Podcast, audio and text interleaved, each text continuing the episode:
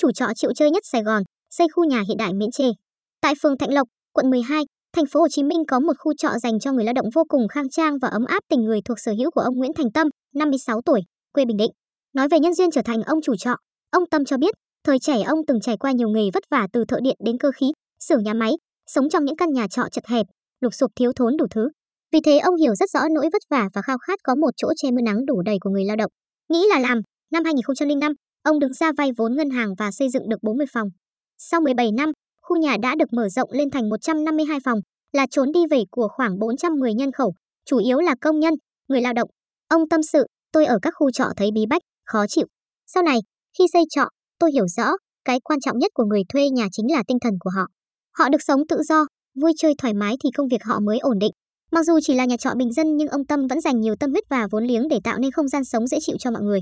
Cụ thể, cửa ra vào được ông Tâm lắp đặt bảo mật hai lớp bằng vân tay, linh hoạt đóng mở và có độ rộng phù hợp để xe cấp cứu hoặc cứu hỏa tiếp cận trong trường hợp cần thiết.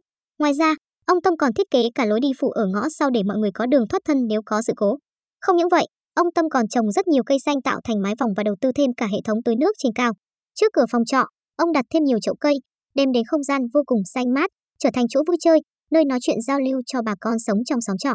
Các tiêu chí khác như an ninh trật tự, khối đoàn trong nhà trọ, xanh, sạch, đẹp.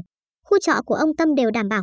Nhiều người thuê trọ cho biết, họ gắn bó với nơi đây không chỉ bởi môi trường sống tốt mà còn bởi sự hào hiệp, nghĩa tình của vợ chồng ông Tâm, thậm chí có người còn gắn bó đến 17 năm như bà Nguyễn Thị Thanh, 56 tuổi, chuyên thu gom ve chai. Được biết, đến nay, ông Tâm vẫn chưa trả hết số nợ tiền tỷ vay ngân hàng để xây khu trọ, thế nhưng ông vẫn rất chịu chơi khi sẵn sàng giảm 200.000 đồng phòng tháng trong vòng 7 tháng, từ tháng 5 năm 2021 khi phường Thạnh Lộc giãn cách xã hội theo chỉ thị 16. Đồng thời ông còn cùng vợ tiếp tế đồ ăn, gửi quà cho người thuê trọ và bàn bạc với mọi người để phòng chống dịch. Tới cao điểm dịch tháng 7, 8, khu tôi không có ai bị mắc Covid-19. Sau này có hai người nghi nhiễm, tôi chuyển họ xuống một dãy trọ còn trống để tạm cách ly, chi phí cách ly.